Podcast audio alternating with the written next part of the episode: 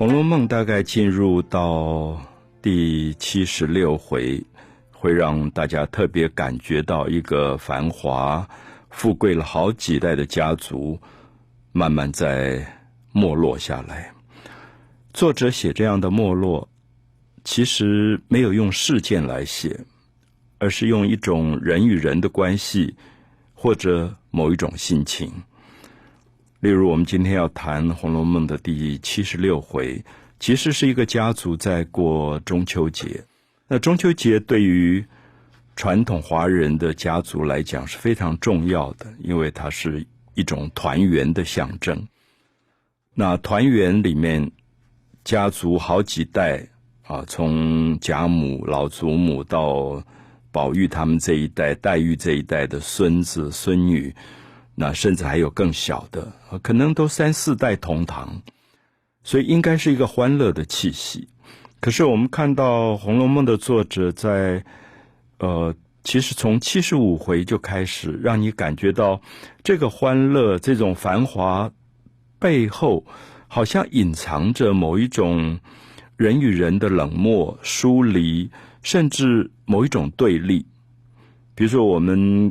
今天要谈76回，可是我们接到75回的结尾啊，我们就记得75回结尾的时候，贾母就是要大家喝酒行令，然后说笑话，让大家热热闹闹的。那么他的儿子贾赦啊，我们也知道贾赦跟贾母之间一直有心结，因为贾母始终觉得这个儿子好像官也不好好的做，一大把年纪总是在那边左一个小老婆右一个小老婆，那么娶了一大堆这种10几岁少女搁在房里，那贾母讲话很难听，说你也不能干什么，你不是耽误人家的青春。所以我们过去曾经讲过，贾母对这个儿子是直接讲出他的不满的。那我们也看到这个儿子也真的就是好像有点白目啊，因为他最后竟然喜欢上贾母身边最得力的个丫头叫做鸳鸯，然后自己也不好意思跟老妈开口说啊，我希望你的这个丫头鸳鸯做我的小老婆，因为妈妈已经大概平常常常在讲她了，干嘛做一个小老婆又一个小老婆，那现在不但还要再娶小老婆，而且还动到妈妈身边的这个10几岁的少女，那假设就有点怕怕，想妈妈一定会生气，所以他就叫他老婆，他太太邢夫人去要。那邢夫人也是一个很懦弱的一个女人，丈夫要她要什么，她就去帮她完成，就是很没有个性，很懦弱，就是完全以顺从丈夫为主。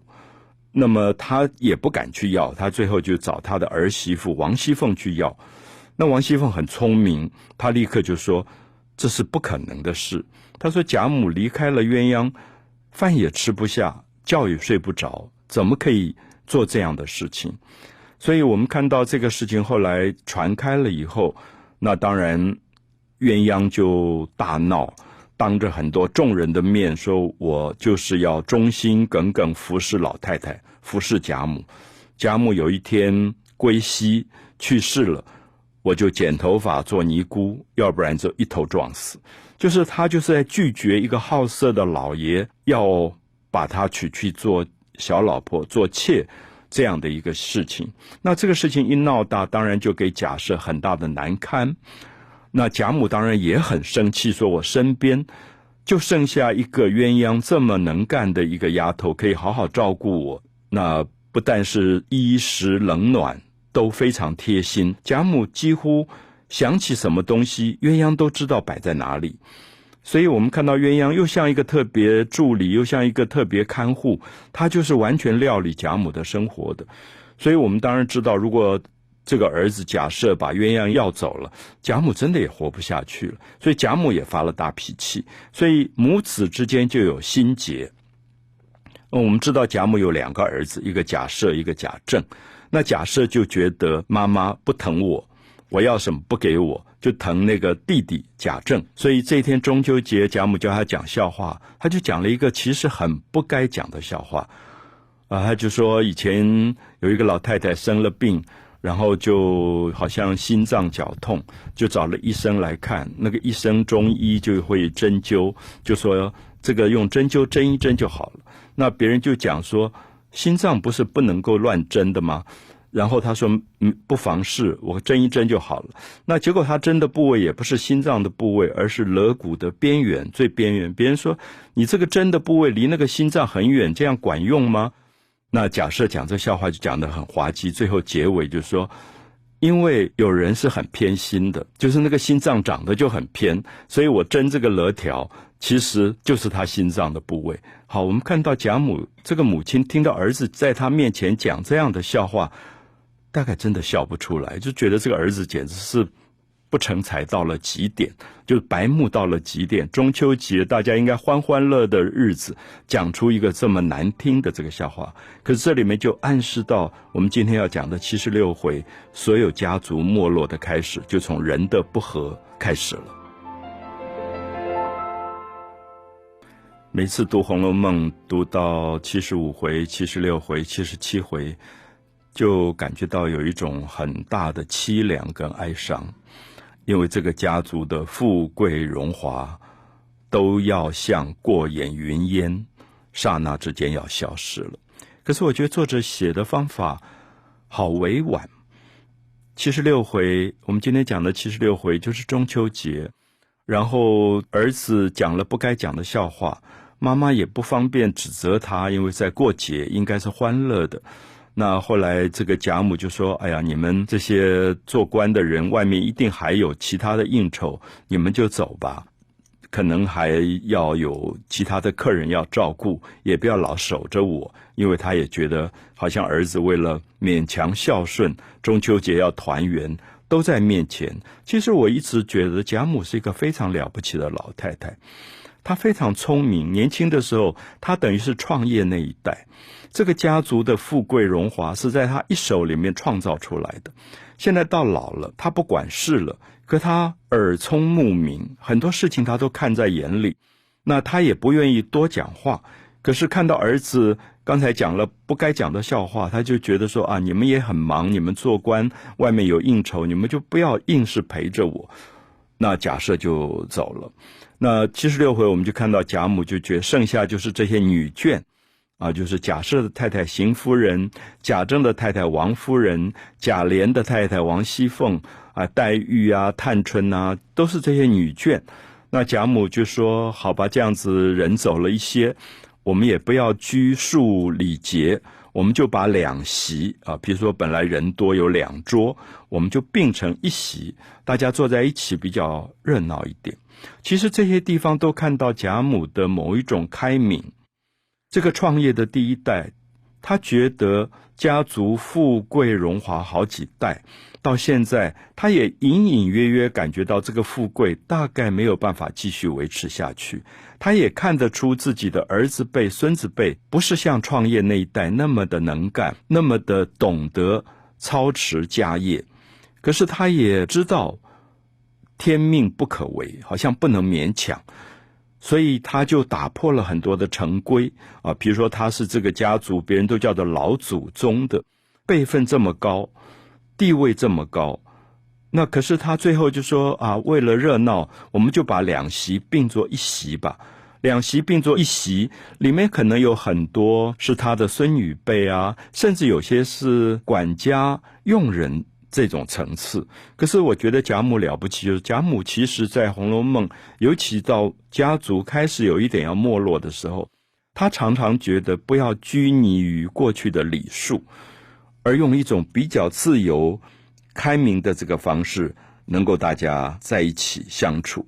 所以我很喜欢76回里面描述到他们在凸碧堂啊，凸起的凸，碧玉的碧，因为大观园当初在修建的时候曾经营造了假山，而这个假山是凸起来的，上面长了很多树，是非常碧绿的，所以用了凸碧堂，就在山上有一个建筑物叫做凸碧堂。那贾母觉得在山上赏月很好啊，在山上月光特别的明亮，所以就选择了在凸碧堂，那么跟大家一起吃饭喝酒行令，然后当时贾家还请了这种打十番的这些女孩子，就是有点像我们今天的纳卡西啊，就是一种乐团，然后他们就有各种玩各种乐器的啊，丝竹乐器，可能什么春江花月夜，热闹的不得了的这种花好月圆，就演奏这种曲子，就主人在吃饭的时候他们就演奏这种曲子。好，这个时候我们就看到76回里面有非常重要的一段透露了贾母的某一种品味。贾母就说今天的月光太好了，我们在赏月，其实音乐不需要热闹，也不需要杂乱，你来一个摇滚叮叮咚咚打得头昏脑胀，其实没有办法赏月，月光其实是很幽静。所以他说赏月，而在赏月的过程里，他们凸碧堂旁边又都是桂花，桂花好香，这么香的桂花，这么好的月色，他说应该要听笛子，就是不要有任何乐器，只要笛子就好。所以他就说把这个打十番的复杂的乐器都撤掉，然后只要笛子，而且他特别说笛子不能够很近听，要远远的听，因为笛子远了以后那个声音不会吵杂，就若有若无的传来。我每次读这一段我就觉得我们其实可以从贾母学到非常多的生活的美学品味，就是他懂得喝茶，他懂得人与人的相处，他懂得音乐的雅致，而不是粗糙的这种暴发户的东西。好，所以我们就看到贾母在76回里扮演了很重要的角色，不但让儿子去陪他们自己的客人去应酬，甚至他也跟这个贾珍的太太尤氏，他说哎呀，你们年轻夫妻，你们也回去过中秋节吧，你们应该团圆，不要老陪着我。那尤氏就说哎呀，我们也不是什么年轻夫妻了，结婚了20-30年，怎么叫年轻夫妻，所以我今天晚上一定要陪着贾母啊。所以这些地方都看到贾母的开明跟贾母的懂事。《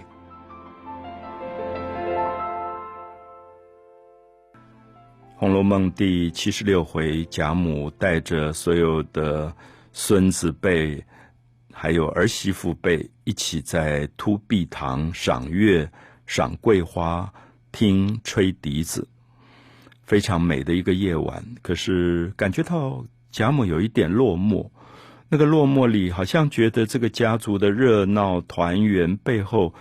其实各怀鬼胎，或者各有心事，所以他就有一点凄清的感觉。而那个凄清是远远听到笛子吹来的时候，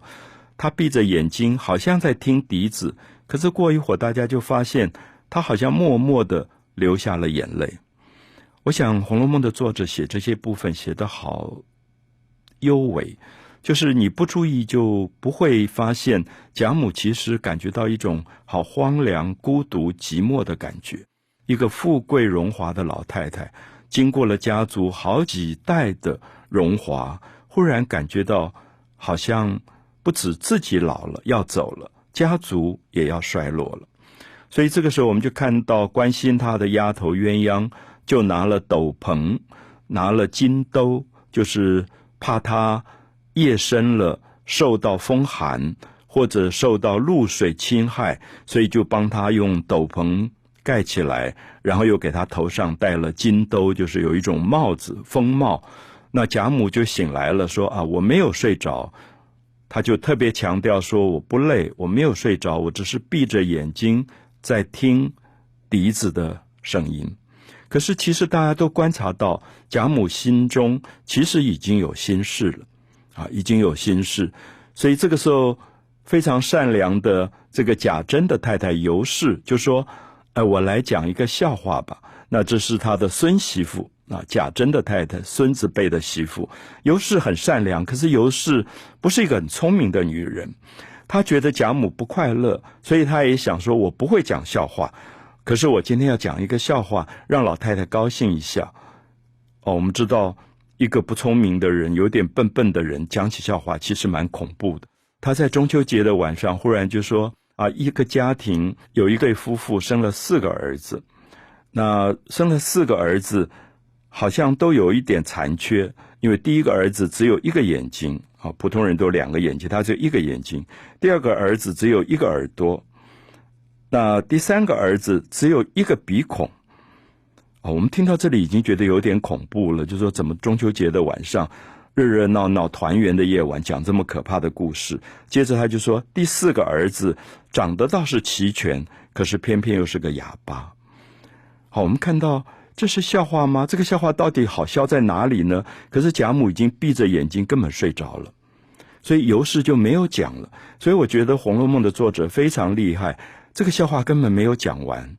我想也许贾母根本不愿意听，因为她觉得这个笑话简直像一个寓言，好像在讲这个家族的不完全，一种残缺，表面看起来的富贵堂皇，内在好像已经完全都破败掉了。所以这个时候鸳鸯大家就劝他说，贾母已经四更天，那四更天大概是我们现在1-2点了，所以夜这么深了，那黛玉湘云都熬不住了，也都回去睡觉了，只剩下一个探春陪在贾母旁边。所以贾母也觉得哎呀，可怜的三丫头，就跟探春说，你到现在还没有走，还陪着我。所以就说好吧，散了吧。好，我们注意贾母说散了这个字，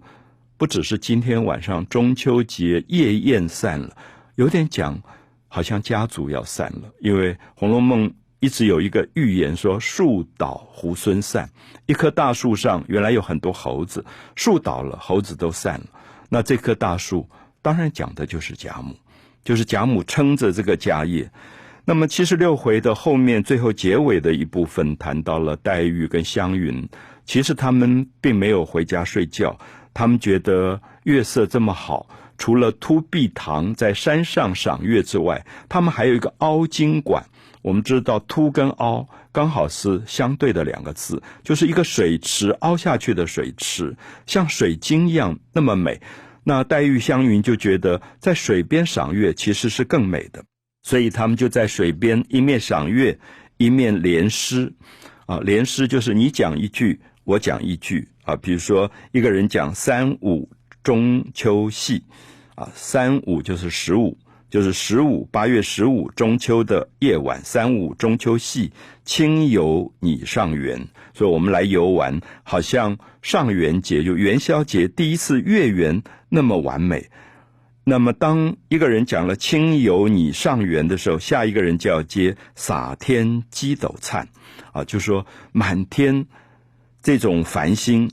像北斗七星这么灿烂，洒天鸡斗灿，杂地管弦烦，就是这个时候家家户户都在演奏音乐，这么热闹。所以我们看到这个晚上他们就开始联句，而联句里面最美的一部分就是湘云忽然看到池塘里面飞起了一只鹤，一只白鹤，所以他讲了一句寒塘渡鹤影，这个寒冷的中秋夜晚的池塘上飞过了一只白鹤，寒塘渡鹤影。林黛玉就对了一句冷月葬诗魂，这么荒凉这么寒冷的月光里面，好像在埋葬诗歌的魂魄，这是这个晚上他们写诗里最动人的两个句子。